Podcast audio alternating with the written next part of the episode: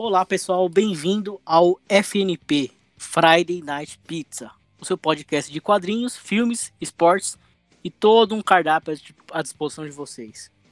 Eu sou Ricardo Buda e a minha indicação de pizza hoje é de tofu. Agora é, é com você, Fernando, e você? Ah, Ricardo, você tá de brincadeira. Se tofu não existe.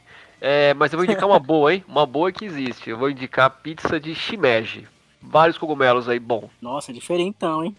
E você, Will? Não, olha só. Pizza de tofu, ela existe sim. Agora, pizza de shimeji, essa você inventou. claro que não. Não, não. Ó, eu até eu gosto, gosto pra caramba de shimeji no rodízio, eu repito muito, mas não na pizza, pelo amor. Mas beleza. Eu vou indicar uma pizza de camarão pra lembrar, tipo, ah, os nossos conterrâneos ocidentais, super pescadores, né? Aproveitam bastante desses meios. Então tá aí um camarãozinho. Bom. E você, Brunão? O que, que você indica pra gente? Olá, galera. Boa noite. A minha pizza de hoje vai ser uma calabresa com as rodelas milimetricamente cortadas por uma katana de samurai. Aí sim, hein? Aí sim, hein? Essa é diferente, hein? Bom. imagina o trabalho que dá, hein? Nossa, imagina. E pra afiar?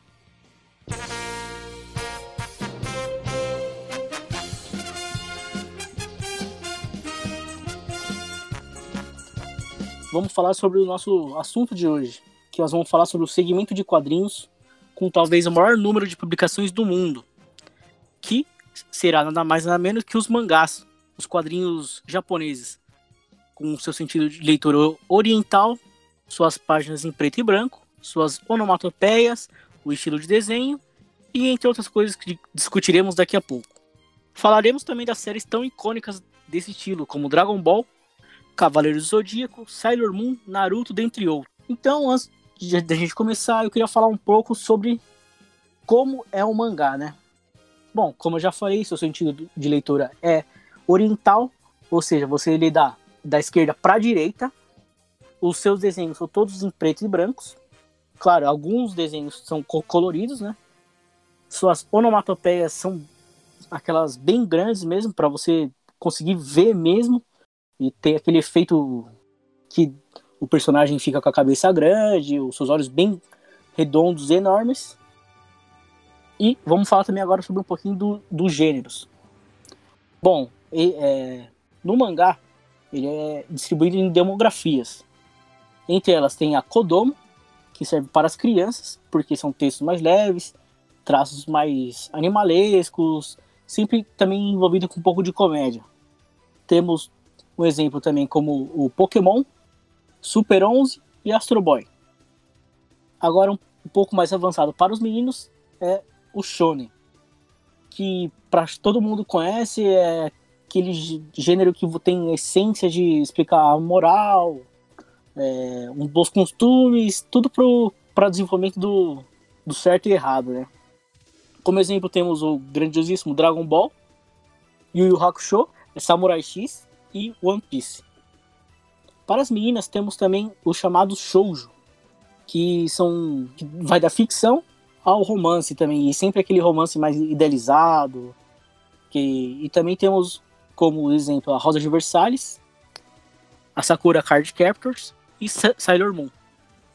Para meninas um pouco mais velhas, são usados Josei, que é uma temática mais adulto, como o mundo de trabalho, a vida social e também a vida sexual. Exemplos do Otakoi, Game, o Sag Drop e The Wedding Eve. Para os meninos mais velhos, temos o Seinen, que é com temática mais sérias, podendo conter críticas sociais, e um desenho pode também ser aquele desenho espalhafatoso. Temos como exemplo o Berserk, Gantz, Uzumaki e Akira. Tá, uma vertente também do Seinen é o Gekiga, mas com a diferença de que é um tema ele bem mais fantasioso assim, eles são é um tema mais mais sério, né? No caso, mais fantasioso não, mais sério. Que pode ser o Lobo Solitário, Vagabond, Adolf, Buda e Game Pé Descalço. Também temos o Yaoi, que é voltado para o público homossexual. Mas esse é de, da interação com homens e homens. Também pode ser de qualquer temática. Exemplos do, que a gente tem é o Joy, e Minha Beldade Presa na Gaiola. Para as, o público homossexual feminino, é o chamado o Yuri. E de exemplos temos o Citrus. Um outro também, uma outra demografia é o, é Et, que é quando aparecem as famosas insinuações, como por exemplo um aparecimento de calcinha, ou então um, um quase beijo assim, ou então um beijo só que foi sem querer. Um exemplo que está saindo aqui no Brasil é Yuna, e também pro um exemplo antigo é o Love Hina. E fechando também com o Hentai, que esse praticamente com a, desde que a internet começou a existir, todo mundo conhece, porque mostra, mostra em si o sexo de verdade. E agora quero saber dos meus colegas como que foi o primeiro contato com os mangás. Fernando, fala aí pra gente. Caramba, em quantos gêneros diferentes de mangá, hein? Mano, é... É, o meu primeiro contato foi com Cavaleiros do Zodíaco, né? Eu já assistia na televisão, acho que todo mundo aí assistia, né? Assisti quando passou pela primeira vez na, Sim, na, na manchete. manchete. E, e imagino que tenha sido, não sei, 95, 96, talvez um pouco antes, começou a publicação, né? Se não me engano, era pela, pela editora Conrad mesmo, né? Aqueles meio tanco. E quando eu vi na, na banca, eu fiquei maluco. Eu comprei e, e, e, li vi que tinham coisas diferentes né, em relação ao, ao anime, a série da televisão. É, como fato, acho que o mais que me marcou na primeira leitura era saber que todos aqueles aquelas crianças que se tornaram os Cavaleiros de Bronze, na verdade eram todos irmãos, né? E não, não só o, o, o Andrômeda e o Fênix, como é no anime, né? E, me impactou bastante por ser preto e branco e, e ter aquele desenho que eu tanto gostava com a possibilidade de ler na banca e, e, acompanhei durante um bom tempo, né? E, mas depois me distanciei, porque eu só lia, eu só lia basicamente Cavaleiros do Zodíaco, né? Eu estava mais ligado no que passava na televisão. E até tem uma história engraçada, acho que todo mundo deve ter passado mais ou menos por isso, mas quando eu comprei o primeiro mangá do, do Cavaleiro do Zodíaco, eu já, logo me liguei que, que a leitura era, era ao contrário, né? Você partia da direita para a esquerda e li.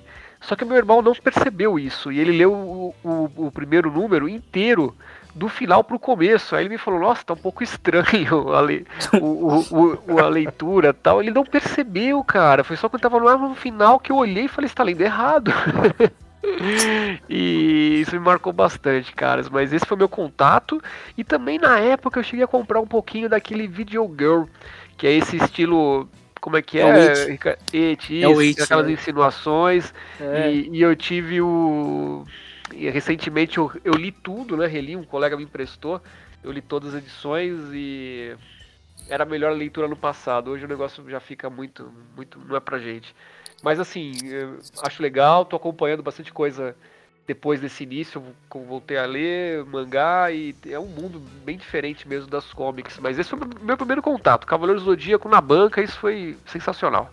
Bom, e você, Brunão? O meu primeiro contato foi com a Conrad, ela lançou o título Dragon Ball Z, né? Na verdade, eles pegaram a parte que tinha o recorte do anime e colocaram como publicação isso. E essas foram as primeiras revistas que eu tive contato, os primeiros mangás. Como o Fernando falou, primeira vez que eu fui ler, eu li errado. eu comecei a ler errado. todo mundo, eu, né, mano? É, eu Você pulei o. Hoje, não? Sim, ah, isso foi no. Agora eu já não lembro o ano exatamente, né? O meu foi Mas semana acho que foi passada. ali. Já li errado. o meu foi ali pro final dos anos 90, início dos anos 2000. E eu lembro que eu não assistia Dragon Ball Z ainda. Eu acompanhava o Dragon Ball no SBT, que passava nas manhãs de domingo. E quando eu vi na banca aquele Dragon Ball Z, eu falei, caramba, é a sequência, eu preciso ler, eu preciso ler. Enchi o saco da minha mãe na época para comprar. E aí eu comecei o ritmo para ler o para ler os mangás. Aí eu tive contato com o Cavaleiro Zodíaco e outras coisas que o brasileiro ele consome muito material do Japão, né? Além dos animes, as séries toku, tokusatsu, né? Ah, acho que E- nossa Tokusatsu veio bem antes, né, mano? A Sim, co- consome, consome muita coisa e a gente também nem percebe. E sim, foi algo, acho que facilitou a entrada, né, dos mangás aqui no, no Brasil, né? Principalmente nessa época, Uhum. os anos 90, que tava enxurrada de desenho passando. E eu acho que a maioria das pessoas teve contato por conta disso, né? Via o, o desenho na TV e queria, queria ler, né? Queria pegar o, a revistinha, o mangá. E outra coisa interessante é porque as publicações da, da Conrad, a capa repetia dos dois lados, né? É, eu achava aquilo muito incrível, interessante isso. porque. É, porque como eu lia muito quadrinho Disney, eu via que do lado, na parte de trás, sempre tinha uma propaganda, na parte da frente tinha o. a capa mesmo do quadrinho, né? E na hora que eu pegava o mangá, eu falava, caramba, não tem propaganda, é capa e capa. Parece besteira, Como mas. assim, né? Como assim? É, mas É, é, o pessoal da Foi Conrad algo tinha que aquela chamou minha preocupação. atenção. ele- Eles tinham aquela preocupação de que o jornaleiro não ia saber colocar, né? Se colocasse a capa do, do, né, do outro lado, né? Eles não saberiam, acabaria colocando a propaganda na, na frente. Então eles falaram, ah, vamos colocar a mesma capa dos dois lados para não ter erro, porque o jornaleiro não vai saber que é a leitura oriental, né? Então eles repetiram as capas por causa disso, por, por segurança. É, então, mas a gente for pensar, até hoje em dia, mano, o jornaleiro tem jornaleiro que não sabe, né? Ele pensa que é tudo quadrinho, é tudo americano, né? Isso que é, sei lá, a gente precisa dar um, acho que um passo adiante, uma, com E não, e, não, e, e- e não só o que pensa que é quadrinho, mas acontece um negócio diferente também. Eu já fui. Eu costumo frequentar muito sebo, né? E, e eu, como já disse em outras oportunidades, eu gosto muito de, de Júlia, da Bonelli. E não sei por qual motivo o pessoal do sebo acha que Júlia é mangá. Toda vez que eu vou procurar minhas Júlias no sebo, eu tenho que procurar na seção de mangá porque eu vou achar alguma coisa. E sei lá, só porque é preto e branco, às vezes eles confundem. O mesmo não acontece com o Tex, mas a Júlia tá sempre lá no mangá. Sim, mas eu acho que é estranheza mesmo, né? Até pra mim, quando eu leio muito mangá, eu estranho quando eu pego um quadrinho pra ler. Pelo sentido de leitura, né? Até acostumar foi um pouquinho difícil, mas o impacta bastante são as cores, né? E eu considero o mangá, assim, o nível acima de arte, como que ele consegue representar as coisas com as cores. Só com tons de cinza, né? Não, pior que é verdade mesmo, né? Você vê que é tudo preto e branco, né? Então. Agora, e você, Billy? Como foi? Vixe, vocês puxaram tanto assunto que, cara, tem que pensar por onde, por onde começar. Primeiro, eu queria falar do. Deu um grito aqui, mas eu queria falar do, do negócio que o Fernando falou, do que também me impactou no Cavaleiros. Que todos eles são, são filhos do, do avô lá da Saori, esqueci o nome dele. Ah, mas é porque realmente só o Ikki e, o- e o Shun são filhos também de, de pai e mãe. Mas todos eles são irmãos por parte lá do, do avô da Saori, lá do, do, do Não, dono da, acho que é da mansão. É- Isso, Mitsumasa Kido. Mitsumasa Kido. Ele. E isso também impactou em várias outras coisas. Então, tipo, já fica a primeira dica. Se você que tá ouvindo só assistiu Dragon Ball, lê ah, o mangá, porque você vai pegar muita coisa a mais. Muita coisa que fica clara. Não dá. Não, é difícil entender porque, por exemplo, o Shaka de Virgem, que é o mais próximo de Deus, não, não sabe que é a Saori, é a Atena, ou porque ele tá contra, se ele sabe, não dá pra saber, não fica claro. E várias outras coisas também não fica claro. No mangá fica, no mangá dá pra entender. Então fica essa dica primeiro. Ah, agora, o meu primeiro contato, eu acho que, assim, foi, na, foi no colégio. Eu não li errado, como, como vocês mencionaram, porque ah, meus colegas, alguns amigos meus liam. Na verdade, eu era o único que, que lia quadrinho, né? Tanto que quando eu era mais adolescente, eu até li menos quadrinho do que mangá. Eu li mais mangá por causa do desses colegas. Eles já, tipo, a gente já era meio que um os nerds da escola e eles já foram com com mangá lá. Então eu tive contato com primeiro com o mangás tipo Inuyasha, Shobits, que é, é pegada mais pra Eti, né? Nossa, e todo, mano, toda essa renca dessa época meio tanco. Mas eu já tinha a minha revistinha do Homem-Aranha. Eu tava pensando aqui fazendo as contas da época. Porque os mangás foi lá, sei lá, acho que pros 10 anos mais ou menos. E eu comecei a comprar também. Eles liam tal, acabei me envolvendo ali e comecei a comprar. E eu comecei a comprar. Ah, a primeira coleção que eu comecei a fazer foi de um chamado Nejima, ou Negima. The Magister Magic, ou Ma- Magister Mag, alguma merda assim. Não me lembro agora, faz muito tempo. E ele era nessa, nessa pegada de ti, né? Apareciam umas calcinhas, a mina caía pelada em cima do cara, do, do, do menino. ah, e hoje eu acho isso um enredo muito bobo. muito bobo, eu não consigo. Tanto que eu não. Por mais que ah, o, o Seven Deadly Sins ou Nanatsu no Taizai seja muito bom, a galera gosta muito, eu não consegui acompanhar, não consegui assistir nem ler, porque logo de cara, bem no comecinho, o protagonista já pega duas vezes na bunda da mina, aparece três vezes a calcinha e ela faz aquelas carinhas de eti. Aí eu, eu não consegui, tipo, a, hoje é um, é um material que eu não consigo mais consumir. Aí eu não consegui, eu tive que deixar ele de lado. Não consegui Mas ler. é, ver- é verdade, viu, Billy? Como eu disse, eu fui reler o Video Girl, olha, foi um sacrifício. É, não é mais pra gente isso aí, não. É, mas até também eu tô lendo agora o My Hero Academia e tem um personagem, o Mineta, que também tem essa problemática, né? De querer ficar espiando as meninas, querer ver as coisas. Mas no Japão é, é- eles lidam de forma diferente com isso, né? Lá é extremamente. Eu acho que é uma cultura mais machista até do que, do que a nossa, né? Ah, Se tem sim, uma isso é. publicação nacional assim hoje, todo mundo já cai em cima e que é o certo, né? Geralmente o já não está no, no aceitável mais, né? Acredito que eles sejam mesmo por causa da, da de uma segre- segregação que a gente vê. É, A gente vê chamarem shonen de mangá de menino e shoujo de mangá de menina. Tem essa é, é dito dessa forma, essa separação. E a gente não, não pode tratar aqui dessa forma. A gente tem que tratar, tipo, esse é mais envolto por um drama, meio colegial, inocente, esse é mais por uma ação, aventura, só que nada de morte explícita, ou muito sangue, go- sem gore. Tipo, tem que tratar dessa forma porque nó- o nosso público é variado e nós lemos de tudo, certo? Eu, quando tava na loja mesmo, eu li o game. O, que é o que é um, um seinen. Não, não é seinen, é o, o Seijo. Como que era? O da. Eu Esqueci o nome. O, é um. Um Josei. Isso, isso, eu sei. Eu sempre Tô- troco, eu Tô sempre. voltando pras é mulheres. dislexia. Eu- eu- é, isso. Que é, que é o enredo que você falou, ritmo de trabalho, um pouco mais Isso. sexual ativo. Ah, e aí, quando. Que, que- ah, eu li na loja, né? Pra quem não sabe, ah, tanto eu quanto o Buda trabalhamos numa comic shop. Eu não trabalho mais, eu faço biologia, então eu segui outra área, mas ele ainda ele tá lá, ele trabalha lá.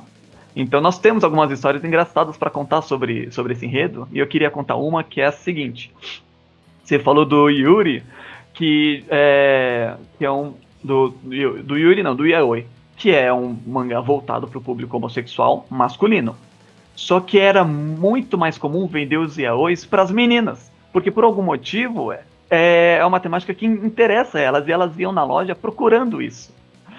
E já teve, teve uma vez, eu não lembro qual foi, mas eu lembro que não era um explícito, porque a gente sabia quais eram os mangás, principalmente da, da, da, da New Pop, né? A gente sabia quais eram os mangás mais é, problemáticos para vender assim para uma pessoa mais jovem. E veio a mãe comprar comigo.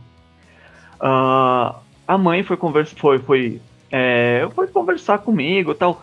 Tanto que eu até tive que explicar a diferença entre os mangás, que foi o que você fez. Mostrei o, o Yuna para dar um- uma exemplificação tal de como fica é, é, explícito. E aí é, eu tive que de- depois dessa explicação tal, eu sabia quais eram uns ah, eu sabia quais eram uns ruins da New Pop. E aí eu fui nos que parecia mais drama, só que eu não tinha certeza. Depois que ela comprou e levou embora, eu fui conferir com, com o Brandon, que tava lá na época também. E era, ah, era um pouquinho sexualizado e ele era puxado pro yaoi. E, e, bom, eu, bom, nunca, nunca deu B.O., né? Ela nunca É, voltou. Comprou o número seguinte depois, não? Não sei, não tô lembrado dela ter voltado. Acho, acho que foi só uma vez isso daí, hein? Bom, mas foi Muito isso, bom. né? E aí, como eu disse, o primeiro mangá que eu comecei foi o Negima. E ele era aqui é o famoso meio tanco, época do 7, do 5,90. Aí eu era baratinho, só que eu não, é, não consegui fazer a coleção por muito tempo. Che- Cheguei no 20 e aí eu parei. Comprei outras coisas, fui ler outras coisas e esse eu parei. Vendi na loja, inclusive, lá na Comic Boom. E me, me livrei dele. E eu descobri, eu tinha até o 20, que ia até mais do 70. Então, é, Nossa. pois é, mano. É, os, Foi assim os fãs que eu comecei os mangás. os fãs de One Piece sabem como é que é isso. Sabe mesmo, viu? Sabe, bem pior, né? Bom, eu também queria, não sei se vocês sabem como que é um formato de publicação, lá no Japão, no caso. Não sei se alguém conhece aqui. Ah, muito vagamente. Explica pra nós aí, cara, que esse negócio é uma produção absurda lá, né? É, eu posso arriscar. Vai, vamos ver. Eu- Eles possuem algumas revistas que são publicadas semanalmente, né? Dentro dessas revistas, elas são um compilado de várias histórias, né? Então as editoras, elas têm a propriedade de alguns mangakas e eles vão publicando a história capítulo por capítulo semanalmente nessas revistas. Aí tem revistas destinadas a cada segmento, né? Então a Shonen Jump, que é- que acho que a gente mais conhece, é dessa forma, né? Então, por exemplo, o Dragon Ball ele saía semanalmente lá. Aí quando compilava um tempo, se era tinha uma repercussão boa, se era bem vendido, aí saía a versão encadernada. Eu acho que é isso. Posso tentar chutar um detalhe que eu não sei se, se tá certo, e aí você também confirma pra gente, Buda? Pode falar, mano. Ah, além de tudo isso que o, que o Bruno falou, ah, também de um material bem barato, né? Porque é de, é de fácil consumo e descarte pra eles. Eles não fazem coleção como a gente. Então é tipo, é, deixando o visual que o Bruno falou, é uma, uma enciclopédia, é uma lista telefônica grossona, material barato, só que lá dentro com várias, vários capítulos de vários mangás diferentes, mas todos do mesmo gênero. Pra falar, agora, não sei se todo mundo hoje em dia conhece o que é uma lista telefônica. Muito bem, é verdade. Ah, sim, cara. Uma lista telefônica, acho que, mano, tá difícil hoje em dia. Nossa, lá. é verdade. Coloca, vai, coloca como um livro, vamos dizer assim, de capa mole, de umas 600 páginas, sei lá. Pra hoje em dia o pessoal entender. É, pois é. Eu pensei em trocar por um dicionário Aurélio, só que bem grandão. Só que ia dar na mesma, né? Quem que- Mano, Will, fala quanta gente a gente já não conheceu lá na loja. A molecada que, tipo, você pergunta, você fala um negócio e nem sabe o que, que é. Nossa, mano, a galera que, tipo. É porque é outro público, né? Hoje, ah, Dragon Ball, por, por mais que tenha, né, um novo Dragon Ball aí, um novo Cavaleiros, não é pra esse público, é pra no, pro nosso público, pros mais velhos, né? Esse público, tipo, os ídolos deles são outros. É o My Hero, é essa outra pegada. Eles não conhecem e nem têm interesse, na maioria das vezes. É, isso é verdade, né? Louco. Acho que é mais, pro, é mais pros fãs, né? Sim, sim. Bom. O- o- mano, eu, eu sempre recomendava bastante o Lost Canvas. Só que quem comprava mais eram os, ve- era os mais velhão, tipo nossa idade, né? Velhão, assim, entre aspas. Ah, porque, mano, os mais novão, tipo o pessoal da escola, colegial, só queria da- saber das coisas novas mesmo. É, pior que isso é verdade, né? Não tem como. É também a, a mudança de público, né? Mas confirma aí, a gente acertou, não acertou? Mano, vocês dois se complementaram. É isso mesmo. A revista é aquela revista com uma com uma coletânea de várias histórias. E aí, com, é- é conforme é, eles vão ganhando capítulos, depois de mais ou menos uns 6 ou 12 capítulos, eles formam o que nós chamamos de tanco, né? E seria um, um encadernadinho. Comparando assim com, com as comics mesmo, né? Em si. Só que uma, uma curiosidade bem legal é que lá, por exemplo, a primeira história que vem já assim na capa, na capa é você faz por votação, cara. Você- em todo final de, dessa, revista tem uma carta que você só assinala qual revista você mais gostou. Aí você coloca no correio e na- já na semana seguinte, aqui teve mais votação, ela vem primeiro e também com algumas páginas coloridas. Geralmente umas duas páginas, por aí sim. E é por esse médio de votação, cara. Se não ficou lá em cima, provavelmente eles vão. Eles vão ou vai cancelar, ou então eles falam, ó, termina rápido, termina. Dá um fim logo nisso aí, cara. É interessante, é um jeito de você ver como tá o seu público, né? Você tem É. alguma dessa, Buda? Cara, eu tinha, eu tinha a primeira edição do Naruto, mano. Mas como é aquele negócio, aquele papel é muito ruim, mano. Eu, eu tenho rinite. E aquilo lá me fazia o mal, mano. Ô, papel Ricardo, isso, poroso. isso daí- esse papel é pior que os formatinhos, cara? Como é que é? Hum, Ai, mano, eu acho que é. É um pouquinho pior sim, cara. Nossa, então o negócio é feio. hein? Porque, porque aquele negócio, mano, é, é tipo pra ser, vai, uns 5 reais, mano. Então tem que ser tipo, o pior papel possível, mano. Me diz uma coisa, nem, nem esses, é, esses mangás consagrados, assim, que nem tá saindo Dragon Ball Super, isso, isso não sai separado num, num formato individual? Ele vai sempre sair nessas coletâneas direto? sim, se o autor ele começa uma série nova, ele vai voltar, mano, do, do, do começo. Caramba. Interessante, É, então. hein? Totalmente diferente. Eu acho que até pelo consumo mesmo, né? Lá pra uma pessoa consumir o encadernado é assim, é o mangá que mudou a minha vida, é algo que eu quero muito ter. Porque É isso que eu assim, ia lá perguntar. eles. É, lá tem muita questão do espaço também, né? O Japão não é um país Ah, com sim. dimensão territorial como a nossa, né? As casas, os apartamentos também já são, são menores, né? É. A forma deles se organizarem também é menor, então eles não vão ter uma casa entulhada cheia de livro. Então, se Não, aquilo até- é realmente até é mesmo- importante para a pessoa, né, ela vai e compra a edição encadernada, mais luxuosa depois para guardar, né? Mas não é o costume não. Não, eu ia perguntar isso. Então tem um público, pelo menos. ah, Existe algum público que é colecionador como a gente daqui. Porque aqui pra gente é muito comum ser colecionador. É difícil alguém que compre e não queira fazer coleção. Mas lá tem um público que chega a, a- a fazer isso, né? Não é só o material desse, dessa forma mais é, descartável. Não, então, eles têm sim um, um público é, colecionador. Claro, não é o 100%. Eu diria que vai, no máximo uns 25% a 30% no máximo. At- Até mesmo o que o Bruno falou, né? Por, por as casas serem pequenas. Querendo ou não, o espaço é muito pequeno também. E vai, por exemplo, o cara que acompanha um. A série vai do Bleach, que vai. Passou dos 40, 40 volumes, mano. É um, es- um espaço absurdo. E também tem a questão também do terremoto, né, mano? Que também isso. Isso também ajuda um pouco aos- ao cara não ter tanta coisa, porque imagina, se cai uma estante em cima dele com One Piece, Bleach, Naruto, já era, mano. Assim, até acompanhando os mangás, eu gosto muito de ler extra, né? De ver a- o recado do autor e tudo mais. Vendo as publicações do Dragon Ball, quando lançou em formato tanco, aí já pela Panini, e também a- alguns mangás do, do Naruto, tem os recados do autor e como eles ficam felizes quando a obra deles vai sair numa versão encadernada.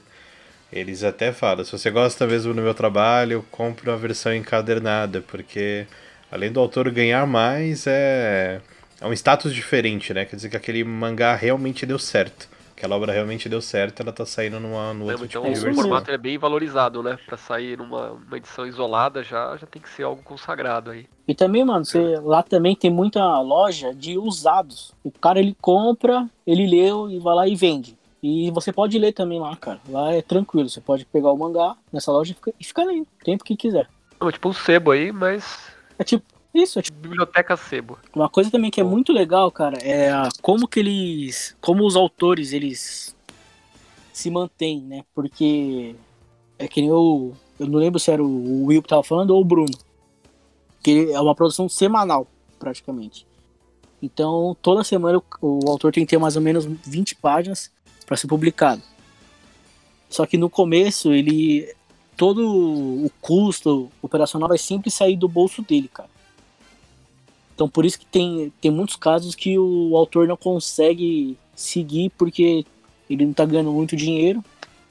E aí ele tem que pff, meio que parar, né? Infelizmente. Ricardo, e lá tem al- alguma coisa equivalente a tipo Marvel, DC ou não? Como é que funciona isso? Ah, tem editoras grandes, Sim, né? sim. A Kodansha, Shueisha. Shogakukan, tem, tem, mano, um monte de editoras. Mas as maiores é a Shueisha, se eu não me engano. A Shueisha é a dona da, da Shonen, né? É. Aí tem Dragon Ball, Yu Hakusho. Só títulos pequenos, né? Não tem como. Mas. É... E, e vocês, o... o que vocês acham que, por exemplo, acontece aqui no Brasil com as editoras de mangá? Sobre os títulos em si. Olha, são. É um pouquinho complicado. Nós temos boas editoras até aqui no Brasil, acho que tem um cuidado bem especial. Minha editora favorita aqui do Brasil é a JBC. Eu acho que eles têm um, um cuidado maior, é, principalmente com a obra, com, dão atenção para os fãs, né? Eles têm um canal direto de comunicação com o consumidor, com o leitor. E eu acho isso muito importante. Eles têm uma preocupação também de repor o material.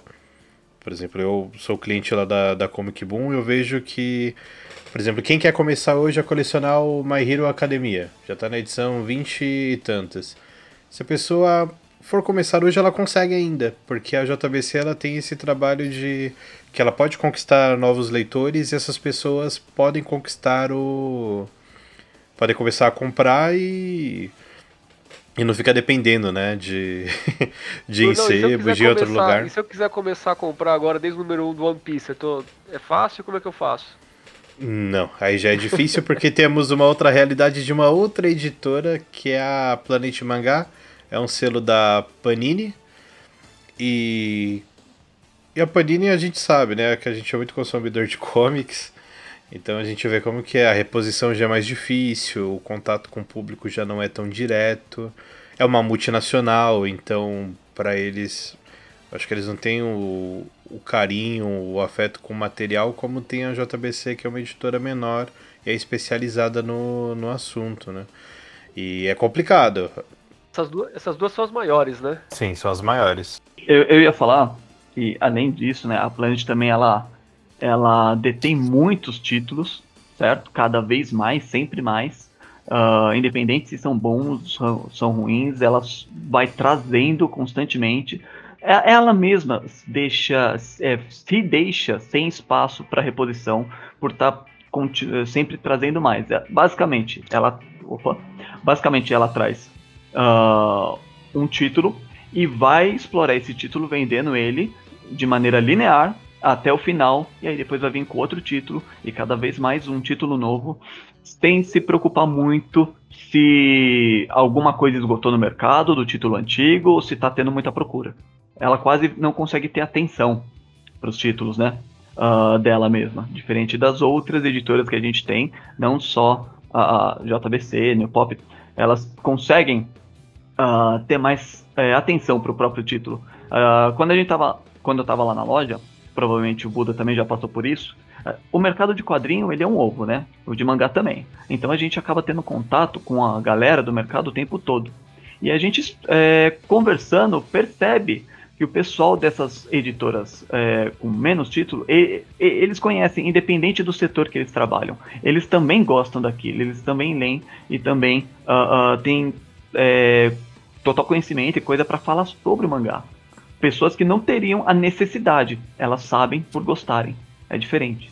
É, a intenção aqui não é nem defender uma editora ou e deteriorar a imagem de outra, mas como consumidor a gente percebe isso, né?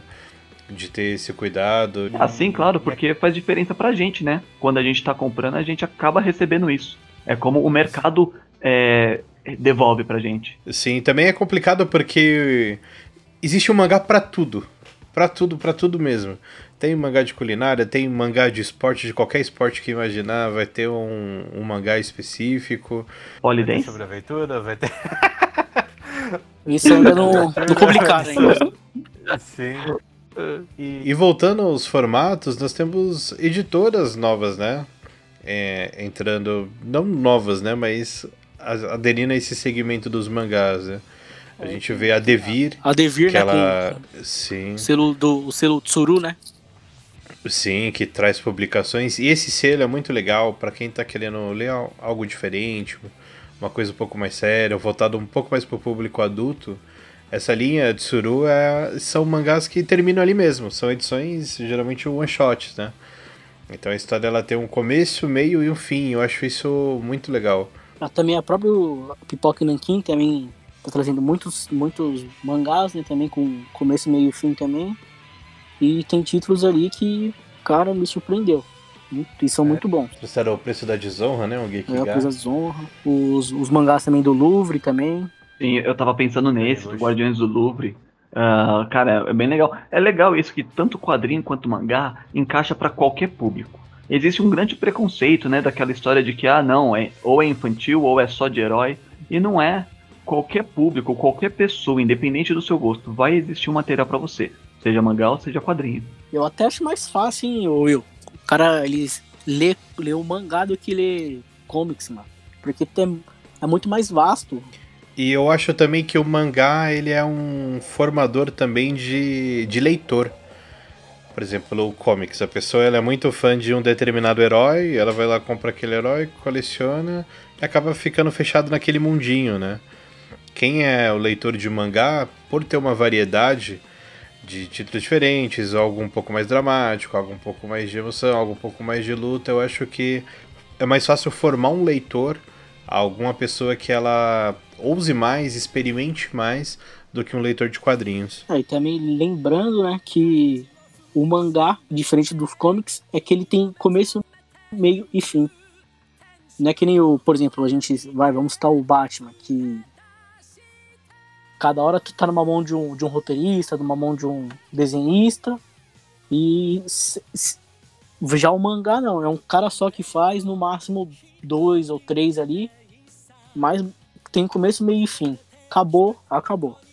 É, eu ia mencionar justamente isso. O quadrinho ele se vende pelo herói, principalmente. As histórias se formam pelo herói. E o herói vai estar sempre lá. O mangá não. Salva algumas exceções, ele vai começar e você vai acompanhar aquela história até ele acabar e acabou, acabou. Aí vai para um próximo título, um outro estilo. Não, é isso mesmo, ó. Tô olhando pra minha coleção agora. Já tem um completo aqui, ó. Yu Hakusho, Lost Canvas, o Dragon Ball, o Blade, Pluto, Inuyashiki, Fullmetal, Akame ga Kill. Olha quantas coleções eu já completei. E, E de quadrinhos de tem né? coisa. Sim, e tem quadrinho que não terminou até hoje, desde que quando eu comecei a acompanhar. Tomara Isso eu acabe, acho muito bacana. Ah, a gente espera, né, que acabe. Legal, Ah, porque termina in- independentemente do sucesso, né? É, Por mais que venda bem, uma hora acaba. Isso é inconcebível pra gente imaginar na- nas linhas de comics né, regulares que temos por aí. Sim, tem coisa que tenta voltar, vai, por exemplo, o Dragon Ball com o Dragon Ball Super agora. Mas acaba sendo um pouco diferente, né? Acaba sendo diferente, principalmente pela questão do público, que já envelheceu, já é um público diferente, como eu mencionei antes, né? A galera que vem vem em busca das coisas mais novas. Então, ah, acaba não funcionando tanto eles tentarem manter uma coisa, tipo, ficar voltando com o Dragon Ball. Garanto que o Dragon Ball e o Dragon Ball Z venderam muito mais do que o Dragon Ball Super hoje. E mesmo o público hoje sendo muito mais consumidor, é muito mais fácil hoje a gente ver consumidor desse tipo de, de mídia. Mas o Dragon Ball em específico, eu acho que o- os antigos venderam mais. E ainda vendem. Há pouco tempo, alguns anos atrás, eu, eu fechei minha coleção do, do Dragon Ball, ah, do, da Panini. Ô Ricardo e, e Billy, vocês que trabalhavam e trabalham aí com, com em loja de, de, de, de quadrinhos, de mangá, o que que vende mais? É quadrinho, é, é comics, mangá? O que que tá saindo mais hoje em dia? Viu? Começa falando no seu tempo. No meu Acho tempo. que é, é, é que são tempos diferentes, né, cara? É. Na minha geração, dependia muito do título que tava saindo, Fernando. Parece que foi 10 anos É, é uma diferente. distância de alguns meses entre o É, então. Então, mas ó, pelo menos quando eu acompanhava dependia muito do título que saía. Porque a gente sabe que tem muito colecionador que é colecionador fiel. Tem cara que é exclusivamente Vértigo e vai comprar tudo que sair Vértigo. Tem cara que é exclusivamente Homem-Aranha e vai comprar tudo que sair Homem-Aranha. Então tem esse tipo de consumidor. Quando um cara começa uma coleção de mangá, ele provavelmente vai comprar essa coleção até terminar. E, e- e geralmente ele faz mais de uma ao mesmo tempo. Às vezes, a, a a maioria dos públicos é um pouco separado, pelo menos pelo que eu percebia. Ah, quem compra mangá, compra mangá, quem compra quadrinho, compra quadrinho, mas os leitores mais assíduos, mais frequentes, estavam nos dois mundos, compravam os dois. E aí o que definia o que saía mais era o título mesmo. Um mangá novo que sai, estavam falando muito, muito sobre ele, tipo o Food Wars. Tinha alguns clientes meses antes do lançamento perguntando sobre esse mangá. E aí, quando ele chegou, saiu mais do que outros que chegaram assim e passaram despercebidos. Ah, então, acho que o que definia mais era o título em si. Agora, era muito mais fácil a gente receber, pelo menos o que eu percebia, era muito mais fácil a gente receber um cliente desconhecido, né? Porque geralmente os clientes de quadrinho a gente conhece. Um cara que comprava quadrinho lá com a gente era o mesmo, ele sempre voltava. Se aparecia um comprador novo, assíduo, ele, ele passaria a aparecer lá mensalmente. Agora no mangá não. Vira e mexe aparecia, tipo, todo dia quase, ou toda semana aparecia um cara que você nunca viu na vida e comprava um mangá, tipo, no meio da, da numeração, sei lá, o número 17, 18, e, e, e embora. Então, o leitor, assim, consumidores avulsos é, no mangá tinha muito mais. Pelo menos agora que eu tô trabalhando lá, também vejo também muito isso. os consumidores avulsos têm aparecido e geralmente é mais pro mangá. E geralmente mais para aquele mangá que tá, que tá em lançamento, assim, ou então tá no volume 3, 4, não um volume distante. Mas também teve, tá, tá tendo uma crescente agora do, pessoal que tá consumindo os, os dois gêneros. Tanto, os, tanto o mangá quanto os comics também. Tem crescido bastante. E acho que isso só agrega, né? Porque o cara lê de tudo. Faz É sentido, é tudo, é tudo quadrinho, né? É, então, Sim, mas no final queria- é tudo quadrinho. É, eu ia perguntar ah, pra vocês se vocês têm essa mesma visão que eu, tipo, essa impressão que rola um preconceito, né? Tipo, eu nunca tive, mas eu comecei a ler quadrinho, meus amigos liam mangá, então talvez isso me evitou ter. Rola um preconceito entre a galera do, do mangá e a galera do quadrinho, porque eu, quando tava lá, sempre tentava recomendar. Tipo, eu via que o cara curtia alguma coisa de. Vai, o cara pegou livros da magia. Ah, você curte esse estilo? levava ele ali para um mangá que tinha o mesmo tema, mas às vezes ele torcia o nariz por ser mangá. Tem um cliente nosso, o, o famoso entre a gente, que é o Minelli, ele mesmo ah, não consumia mangá de jeito nenhum, e aí eu, eu insisti, falei, não, isso aqui é muito bom, tal, não sei o que lá, ele começou, e agora ele consome os dois. Mas eu acho que é um pouco de preconceito. Precisa a pessoa conhecer, aí ela passa a consumir os dois, porque como vocês disseram, é tudo quadrinho. Vocês têm essa visão também? Cara, não, não, eu não tenho essa visão não, cara. Eu vejo, eu vejo como uma forma diferente do mesmo produto, né, da mesma arte. Pra mim não, não, eu não tenho esse preconceito e não costumo ver muito não. Eu, geralmente quando as pessoas que eu conheço que, que leem, né, tratam da mesma forma. Claro que eventualmente você tem uma predominância de, de interesse, né? No meu caso não seriam nem os cómics, seriam os da Bonelli, mas é, Seria o contas- Isso, os Fumete. No final das contas é tudo quadrinho, né? E, e, e muitas vezes se misturam, né? Vira e mexe você tem algum, algum mangá do Batman, do próprio Homem-Aranha, né? E são universos que se conversam, sim, com certeza. Eu não sei, Bruno, você tem essa, essa análise também? Não, eu acho que existe muito preconceito. Tanto que o pessoal brinca, ah, é seu otaku sujo, otaku fedido.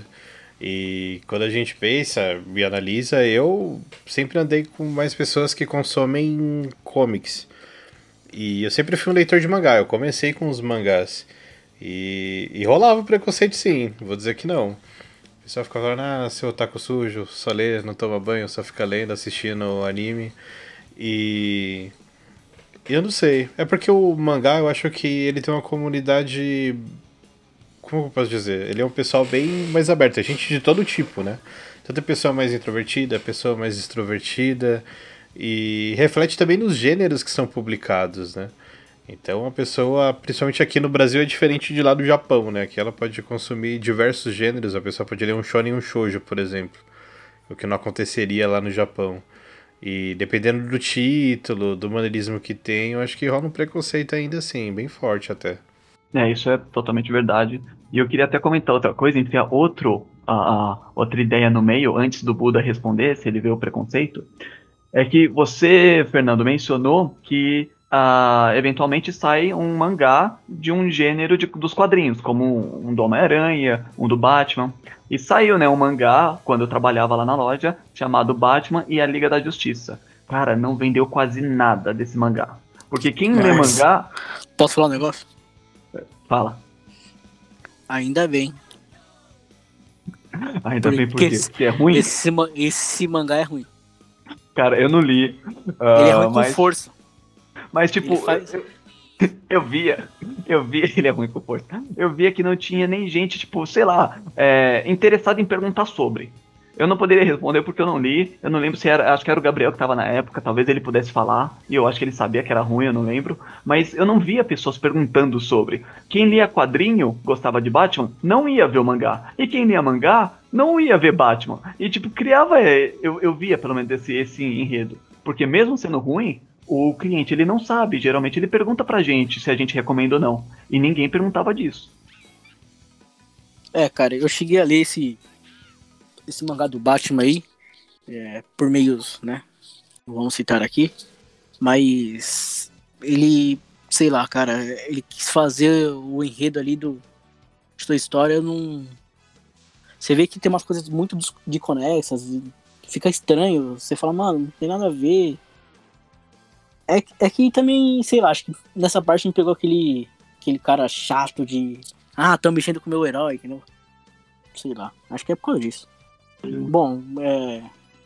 Pra mim, é, eu também acho, eu tô meio, tô meio, tô meio com o Bruno que eu acho que tem sim um preconceito ainda.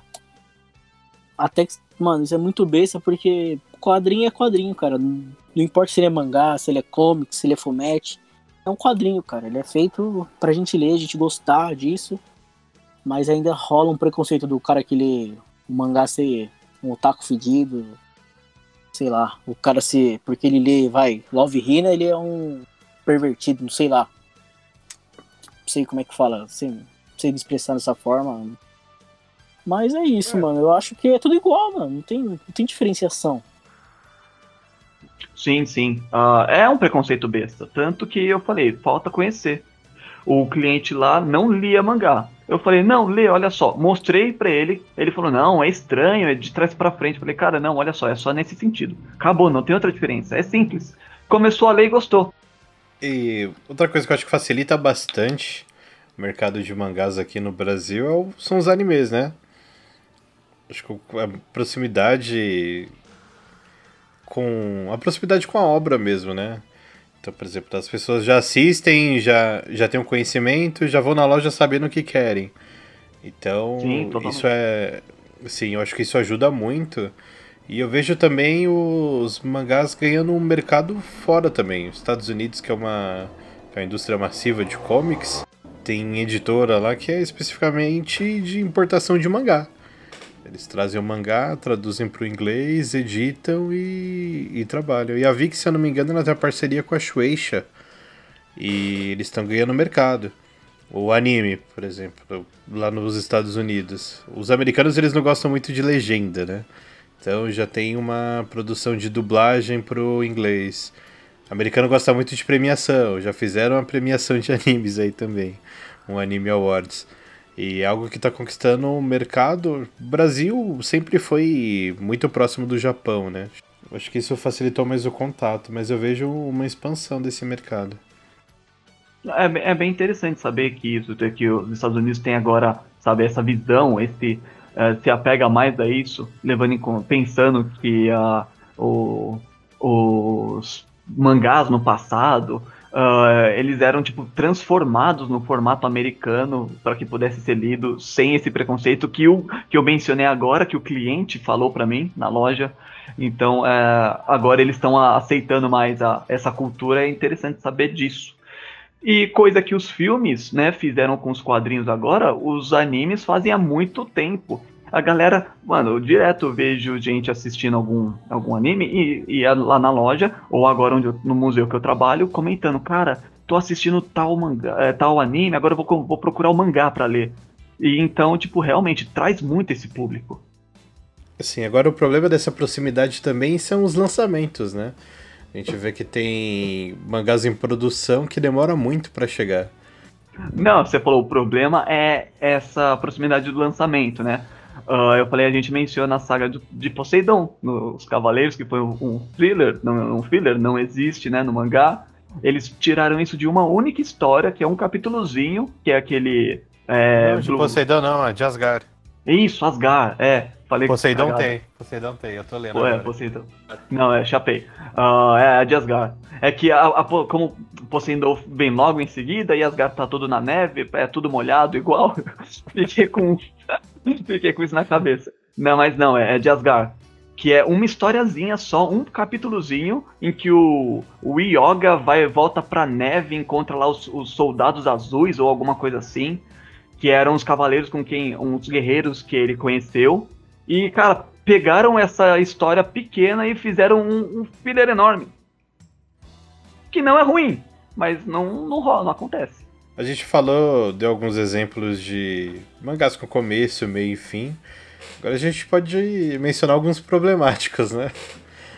Que entram ou em atos infinitos ou que parece que não vão parar de ser publicados nunca mais. O Fernando comentou aí do One Piece. One Piece já tá chegando aí na centésima edição brasileira. Parece que não tem fim, ele tá sendo produzido lá no Japão. Alguém chegou a ler o One Piece? Fernando, que falou, você chegou a ler, Fernando? Não, ainda não li, mas eu, eu assisti o primeiro episódio do anime esses dias. Muito não, cara, mas foi só o primeiro. Não, não li, não tenho conhecimento quase nenhum de One Piece. Eu li o primeiro esses dias porque a Panini disponibilizou de graça o primeiro volume. E é, é uma plataforma que eu tenho acesso do, do Kindle e eu acabei lendo. Mas ler o primeiro e saber que tem mais de 90 pela frente é difícil, Ele dá, uma, hein? ele dá uma desanimada, né? Você pensar nisso, dá uma desanimada. Sim. Nossa, com certeza. o, o Vagabond, também, que é um quadrinho excelente, um mangá mangá excelente. Entrou, no hiato também, né? Ele tá. Ele, só, ele tem quantos volumes? 37, São não é? 37. 37 aí também. Ah, também tem, a gente tem Hunter x Hunter, Berserk. E algumas que já alcançaram lá fora e tem que esperar a produção, né? O Vinland Saga, One Punch Man. One Punch Man já chegou também? A gente alcançou já? Já tá na edição 20? Acho se eu não me engano, é, tá 21. Acho que 20 ou 21. Ah, eu acho que a 21 saiu quando eu tava na loja ainda, não foi? Não tem um tempo. Não, não, saiu por agora, não, chegou não. esses dias. Saiu agora. Ah, então eu tô confundindo os títulos. Ah, vocês mencionaram o, o Vagabond. E eu lembrei que eu tenho aqui o, o meio tanco do Vagabond, que vai até o 40, da, que da publicação antiga. Eu acho que a gente não chegou a comentar isso, essas diferenças de publicação. O, o meu é pequenininho, o meio tanco ele é fininho, ele é pequenininho, menorzinho. E ele, ele vai até o, o 40 dele, é o 19 da publicação nova, se eu não me engano, 19, 18 ou 17, por aí. É um número bem baixo, porque a nossa publicação nova é bem mais grossona, né? Tem bem mais mangás dentro dela. É legal você, você falar sobre isso, que também no começo do, dos- das publicações de mangá no Brasil foi meio que. Seria hoje metade do, do volume que a gente tem hoje, que é, é o caso do que a gente chama de tanco, né? Então no começo era o meio tanco. E também em formatos diferentes. Hoje tem aqueles formatos gigantescos, tipo uma formato de revista mesmo, formato também de comics e capa Aqueles- dura. Tá? Aqueles grandes que não consegue, que não encaixa na sua prateleira, tipo Guardiões do Louvre. Nossa, é impossível aquilo lá. Que vai lembrar que Akira foi lançado em formato americano no Brasil primeiro, né? Colorido. Foi bem naquilo que, que foi comentado anteriormente, né? Que, que no mercado dos Estados Unidos eles tiveram que adaptar, colocar colorido num formato que eles já, já, já estão acostumados. E, e essa versão do Akira que chegou no Brasil pela editora Globo seguia esse, esse mesmo padrão, não é? É, mudar o sentido de leitura e tal, né?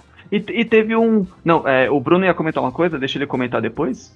E, é, é, e o próprio Bruno, acho que manja dessa história, ele pode falar pra mim, porque eu não me lembro direito. Teve um rolê com a Akira, não teve? Dessa edição da, do- do- da Globo mesmo? Acho nem com a Globo. Teve problema agora para a JBC conseguir licenciar, né? Foi difícil a negociação por conta de como a Akira já foi publicada aqui no Brasil. Teve esse formato aí colorido, em sentido, em sentido ocidental de leitura. E, e foi um processo que dificultou muito. Como a Akira foi vendido para várias partes do mundo em formatos bem irregulares, ah, já o autor já não autorizava que publicasse por tanta coisa que já fez de diferente. Tanto que, se eu não me engano, essa edição agora da JBC ela é inspirada na edição francesa do, do Akira. E também é na edição japonesa. É uma, é uma im- reimpressão da outra reimpressão da outra reimpressão. Não, porque eu ia falar só pro pessoal visualizar um pouco. Por exemplo, se ele pega um, um mangá hoje, vai no- numa loja, no, numa banca, e a pessoa vê um, um mangá, aquele formato de hoje. Quando a gente começou a colecionar, era bem fininho, era menor e era metade ou menos da metade desse volume, só para imaginarem, porque é difícil ter contato com essa com esse tipo de publicação hoje. Eu acho Sim, que demais. publicavam dessa forma por conta de preço também, né? Também era outro, né? É outro patamar também. A gente tava em outra, outro governo. é, era comum ver os clientes também falarem do preço que tá hoje, mas o, o- dos mangás, pelo menos, ele reflete o tamanho. Ah, antes você tinha ele semanal, quinzenal e bem fininho. E agora você tem, tipo, mano, quase três vezes o tamanho daquele e o preço tá hum, meio que coerente. ah, da maioria, né? Pelo menos. A gente sabe que tem exceções, tem alguns que não. Ah, principalmente pelo material que ele é feito. Mas muitos tá coerente. E esse negócio que você falou do, do, do Akira de agora, ah, o, o pessoal deu até um comunicado, né, que teve que mandar umas três ou quatro vezes a cor da capa pro, de volta pro Japão para eles aprovarem, porque eles não estavam aceitando a cor da, da capa do, da, do volume que é amarelo. Não lembro qual que é o número. Acho que é o, acho que é o volume 2. Se não me engano, é o volume 2. É, O volume 2 é azul. É azul, é, então. O amarelo é o primeiro. Então é o primeiro. Eles não estavam aceitando, estavam que não é o amarelo, o mesmo amarelo, e eles estavam queriam o mesmo amarelo. Mas o negócio Glo do, do Globo, que eu mencionei, dessa edição, era que, se eu não me engano, os últimos volumes não chegaram a sair, né? Não foi publicado direito. Teve um rolo com a publicação dos últimos volumes. Então, esses últimos volumes do Akira, daquele formato americano, colorido, padrão de leitura ocidental, chegaram a ser lançados no Brasil pela editora Globo depois de uns 3, 4 anos de ato. E são edições muito difíceis de achar. E eu tive oportunidade de encontrar uma vez no, no sebo e não deixei passar por um valor preço de banana mesmo. E, e, é legal você pegar o volume, eu não lembro qual é a numeração agora, acho que 35, 36. E, e lá eles explicando o que teria acontecido, né? Que foi um hiato na, na publicação, problemas lá nos Estados Unidos, que onde eu vi o material original deles. E, e imaginem, eles lançaram de 1 a 33 mais ou menos, e passou 3, 4 anos até lançar o seguinte. Então a tiragem foi muito, muito reduzida mas acabou sendo lançado no Brasil em algumas bancas aqui de São Paulo e do Rio de Janeiro. Caramba, que da hora, mano. Você depois podia tirar uma foto pra gente, pra gente é, colocar também. Tem, Essas edições eu tenho sim, cara, são bem curiosas e foi um achado impressionante. Nossa, Isso, que... manda a foto pra gente pôr no Instagram depois. Vamos mandar.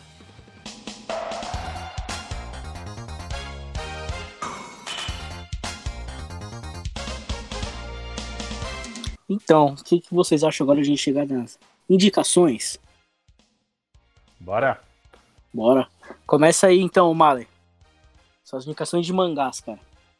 Vamos lá. De mangá, como eu já disse antes, não sou um leitor muito assíduo, mas li algumas obras que me, me impressionaram muito. É, acho que é meio difícil de achar hoje em dia o Adolf, que é espetacular, conta a história de algumas. É, na Segunda Guerra Mundial, né? De um, perseguição, né, dessa questão dos judeus. E foi uma leitura que me impactou muito. Não sei se você já, já leu esse aí, Ricardo. Você que é mais das antigas aí, acho que deve conhecer. Cara, eu lembro que eu, que eu cheguei do a ver. Do Tezuka, no... esse? Do Tezuka. Isso, do Tezuka, Adolf. Mas o desenho dele é sensacional, hein? Não, é demais, cara. Tem, tem é, Tezuka não tem como, né? É, é demais.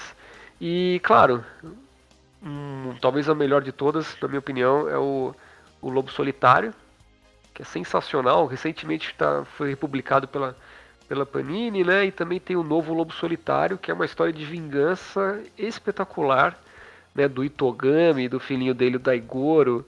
É um clássico, né? Já é um pouco mais antigo, mas a leitura dela é, é muito atual. Recomendo tranquilamente.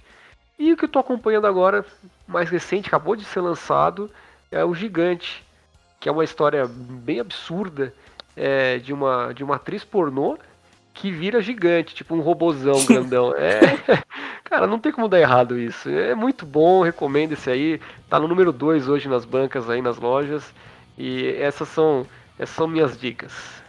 Mas como que é esse aí? Ele tem uma pegada mais séria ou ele é mais humorzão? Do gigante? É isso aí, é isso. É, é, do mesmo, é do mesmo autor do Niyashika, né? Que é que ele sempre coloca algum, alguns robôs no meio da história, é bem violento. Não, o próprio gigante, ele é sério, não é, não é comédia, não. Claro que, que a situação é bizarra, né?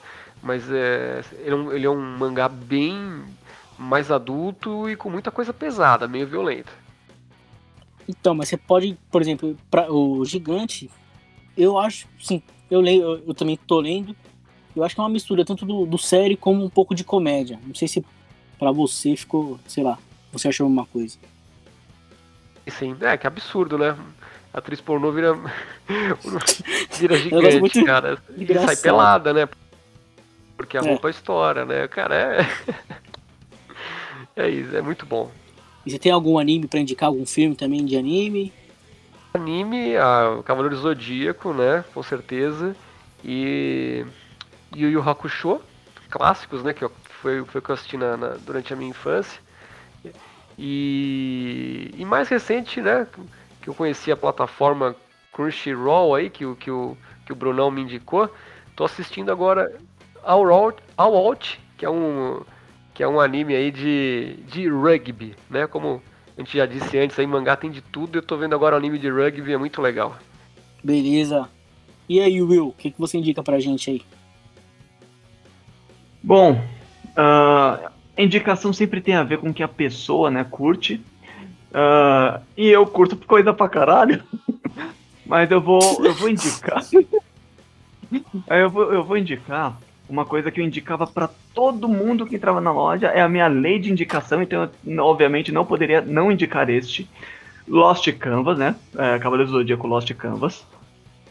É uma indicação que você consegue encontrar, né, da JBC. É, Desde o número 1, um, e mais Desde- importante, desde o número 1. Um. Exatamente. Ah, eles, eles mantêm no mercado. E é uma coleção que eu tô Esse- fazendo, ainda tá saindo. e- Fala, fala, fala. E- Esse, esse daí do, do, do Lost Canvas aí é da turma do Seiya ou não? Tomando 100, ó, cara, tá sabendo bem. Então, ah, não é da turma do Seiya. Ele. ele. A pegada dele é o seguinte. Na verdade, ele foi escrito por outra mangaka. É, então acabou não sendo canônico, mas ele é muito bom e eu gosto de, de ver ele como parte realmente da história do que o, o que foi o canônico mesmo, que é a, a Next Generation, lá, é, geração G, alguma coisa assim, não me lembro. Ah, ah, o enredo dele é a Guerra Santa anterior, porque como conta nos Cavaleiros, a cada 100 anos rola uma Guerra Santa, né? Então, a, é a Guerra Santa que rolou an- anteriormente, aquela da, da turma do Seiya.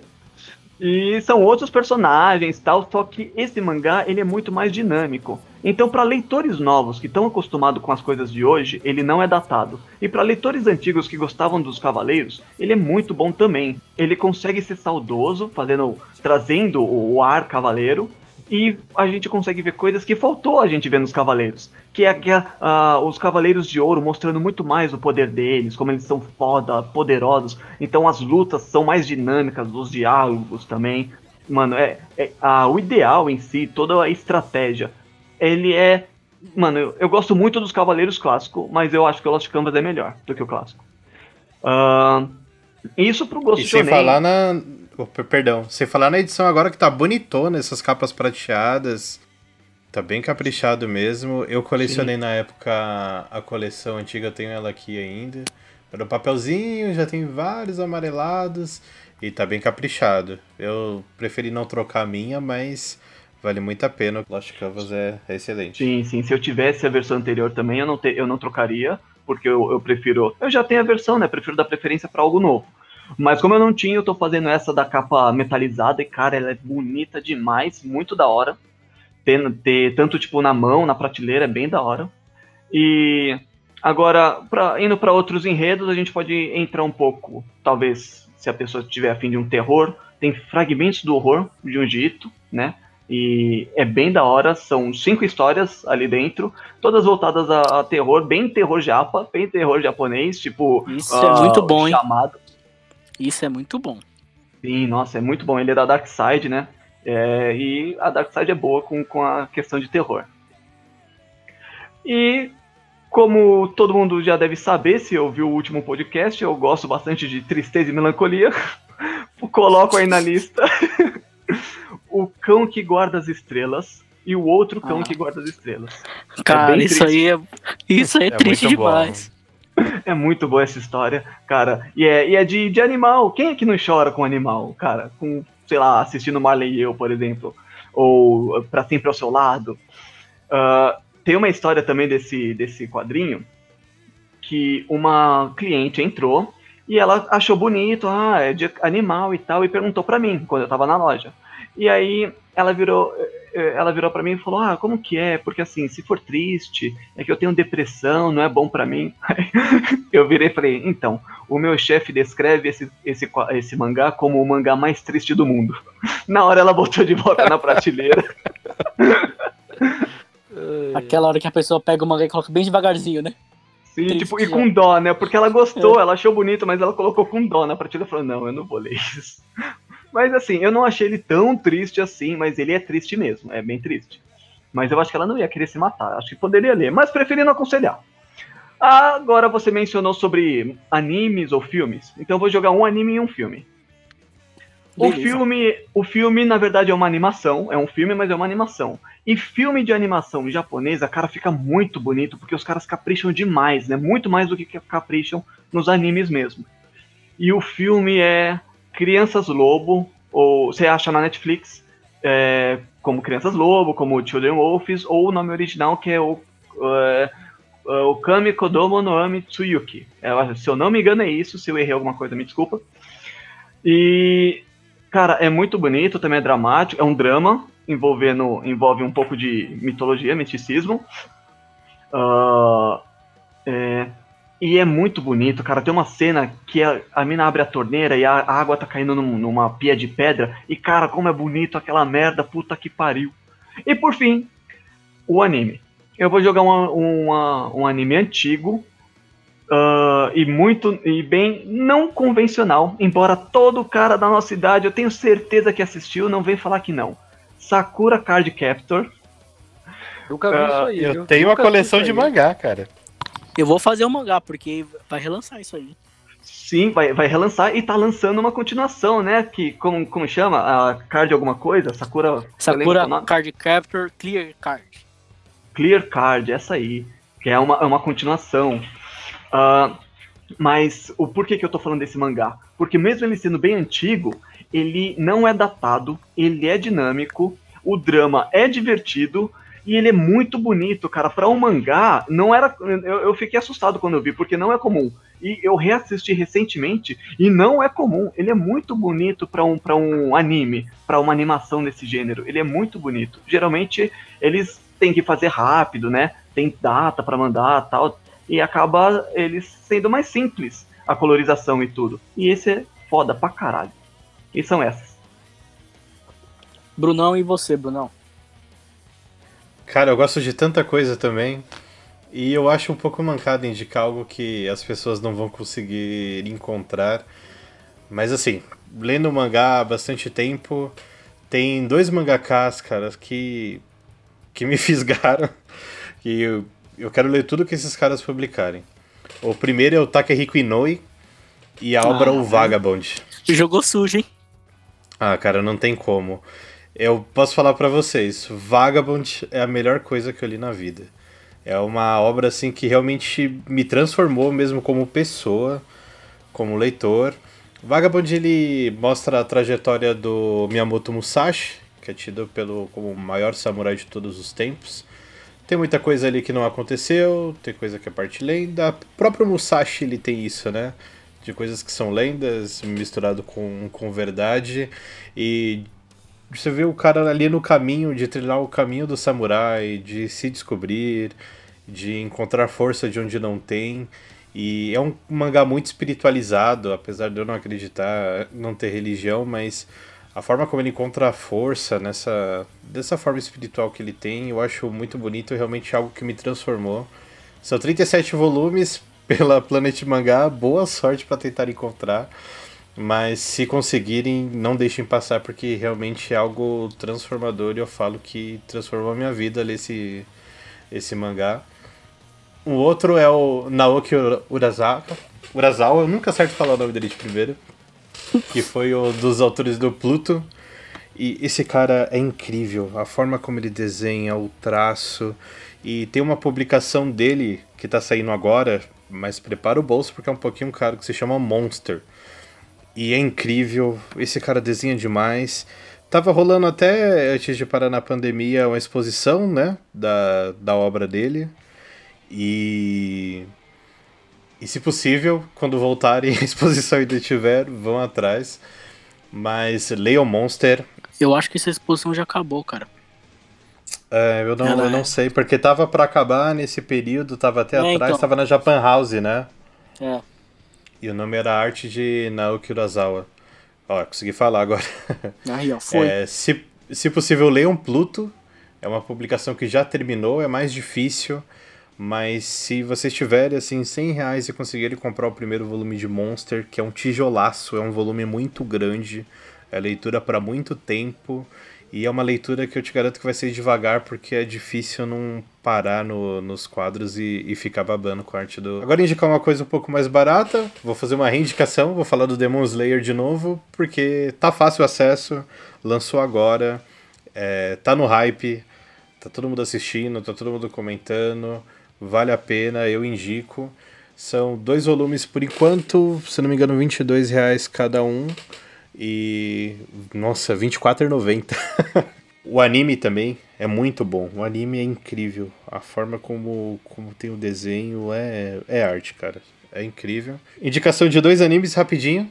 Um tá no Amazon Prime, que é o Blade e a Lâmina do Imortal, que é outra obra que, que me transformou. Só que é muito difícil conseguir o, o mangá. São 15 volumes bem grossos. Mas tem animação e a animação é muito boa, tá no Amazon Prime, é mais 18. Assistam, vale muito a pena. E uma outra indicação está no Crunchyroll, que é o Haikyuu, que é um, um anime de vôlei, mas é incrível, ele é muito bom. O estúdio que faz essa animação é muito bom também. E tem todo aquele clichê de anime de esporte, do cara que não conhece, vai ter o convívio mas com esporte, mas a evolução de mostrar como o vôlei, apesar de ser um esporte coletivo, tem as peculiaridades ali por posição, vale muito a pena.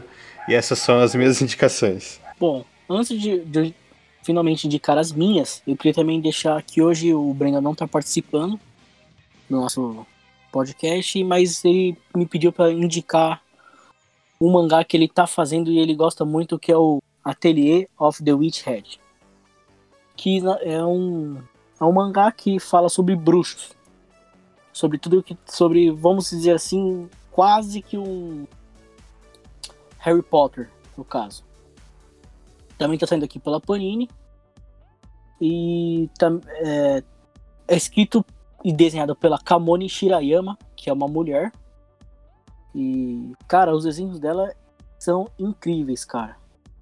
Aí ainda está em andamento no Japão, mais ou menos com seis volumes. Aqui na e aqui no Brasil acho que já chegamos ao quinto volume, então estamos perto de alcançar lá e daí começar a ficar esperando.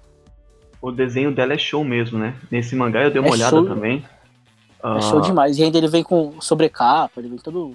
Sim. E a arte ela orna muito com o enredo porque você bate o olho, hum, parece ser uma, é uma mistura de arte oriental do mangá padrão, só que puxado para arte é, europeia. E, e como é de bruxo, cara, orna demais isso. Fica muito, fica muito bonito mesmo. Nossa, é, se não um dos mangás acho que mais bem desenhados e bem escritos atualmente, assim, claro. Vamos dizer assim, desse dessa categoria que é o Seinen, né? Bom, e nas minhas indicações agora, eu queria indicar né, Origin, que é, o, que é escrito e desenhado pelo Boichi também. Que ele também tá fazendo, se eu não me engano, acho que era Doctor Stone, tá? E nada mais nada menos é aquele é, futuro onde praticamente a tecnologia tomou conta de tudo e ele é um robô. Só que ele tem que viver como um humano, no meio dos humanos, não pode ser descoberto de jeito nenhum, porque ele é um robô especial e existem só acho que sete no mundo.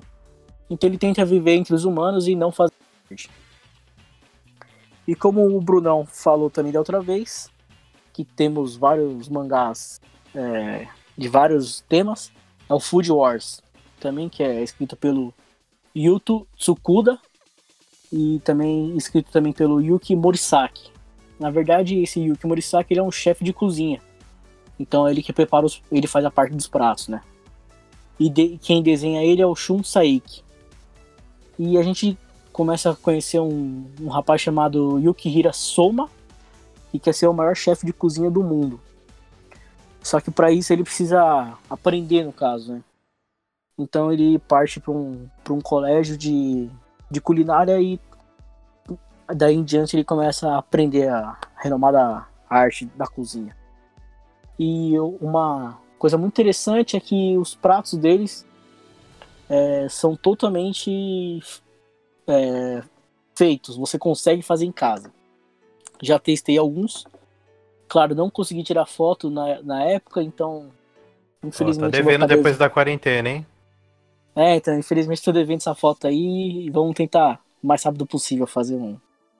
Quando acabar a quarentena, eu quero a foto e o prato. Eu que vou tirar a foto. Você vai tirar foto, então? então, não, então vamos fazer isso mesmo, vamos tentar acontecer isso mesmo. E, mano, de anime, eu quero indicar. é, vamos ver. Eu vou indicar o Food Wars também. Food Wars também tem anime na, na Crunchyroll também, também que é muito bem desenhado, também muito bem feito. E praticamente ele segue o mangá. Ele não tem uma, uma diferença absurda. E uma outra indicação minha, na verdade, é um filme. Que é o. Não sei se ninguém falou isso, até achei estranho. Vamos ver se alguém conhece, que é o Samurai X. Alguém conhece? Sim, o filme é bom também. Sim, sim, é bom, é bom. O desenho também E- era. Embora a dublagem cagou umas também? coisas. É, Trabalhando de ladrão. Exatamente. trabalhando de ladrão. Essa é a melhor frase. E ele tá na, na Amazon Prime. E ele tem os três filmes lá, porque é uma trilogia. Cara, esse. Eu acho que ele é o, a maior adaptação pra filme de. de mangá já feito. Ou, Vamos dizer assim, pra mim já chega até de Marvel e DC. Não sei. Não sei os outros companheiros aí o que, que eles acham. Se chega também aos pés. Não, eu acho que chega. A gente teve tanta decepção, né, com a adaptação de mangá pro, pro cinema, inclusive adaptações japonesas. Fullmetal Alchemist aí pra provar isso. Mas Samurai X realmente vale, vale muito a pena, cara. É, Você acha que- é bonito demais. Você acha que chega a comparar com o Marvel DC também? Ah, também acho, pelo assim, o nível de produção, as coreografias, as cenas de, de luta são, são incríveis, E cara. também, ó, só pra fechar também, eu queria. Essa última indicação aqui, pra mim foi uma das melhores leituras, se não a melhor, do ano passado, que é, chama Minha Experiência Lésbica com a Solidão. Ela da autora Kabi Nagata, onde ela conta praticamente a sua história de vida, de, do fim do ensino médio é, até mais ou menos 10 anos depois, mais ou menos com uns 28, 29 anos, quando ela começa a desenvolver a, a depressão. Cara, é um, é um, é um título que você, se você não tiver bem, bem consigo mesmo, bem psicologicamente, é melhor você não ler, porque é muito forte. Tem, você começa a se sentir mal. Mas quando você chega no final, você fala, mano, o que, que essa mulher acabou de desenhar e que- o que, que ela quis passar pra gente. É um. Pra quem tá procurando também, é um título único, começo, meio e fim. Tá por R$26,90, você consegue achar eles aí na lojas, nas bancas. Antes a banca não tem, desculpa. E ele é, ele é feito pela New Pop. Não sei se os- os- o pessoal também já leu isso aí. Não, ainda não, e fiquei muito curioso agora. É, eu também. Pelo nome, até que o Will falou, teve um monte de gente também com. é, achando que é. Achando que é outro tipo de coisa, sei lá. Um preconceito, cara. Mas isso, se vocês puderem ler, cara, eu aconselho demais. Demais, demais, demais. Bom, então alguém tem um recado pra dar pra gente finalizar por aqui? Eu tenho rapidinho, só antes de finalizar, falar que agora temos um Instagram, é o podcast FNP, as iniciais de Friday Night Pizza. E por favor, dê seu feedback pra gente. A gente tem um e-mail também, que é o podcast, conteúdo, ponto fnp, arroba gmail.com. Fala pra gente o que vocês estão achando, a gente tá bem curioso, quer saber como seguir, o que mudar. E conversa com a gente. Estamos aí dispostos a, a ouvir vocês, a ler vocês. Alguém mais aí um, um tchau aí? Quer falar alguma coisa? Era mais uma vez um prazer. A gente se fala aí no próximo FNP. Abraço. É isso aí. Agora comer uma pizza. Bom, então, galera, é isso. A gente vai ficando por aqui e até o próximo episódio. Tamo junto, valeu. Tchau! Falou!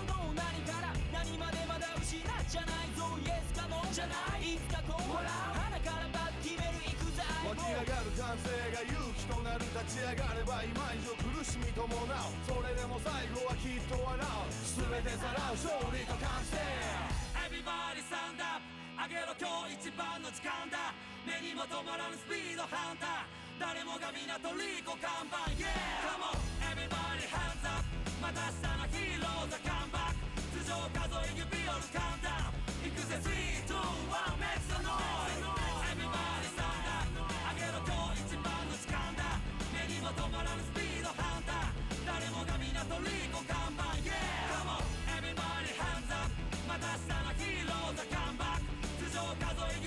calm down. It goes at three, two, one, make some noise.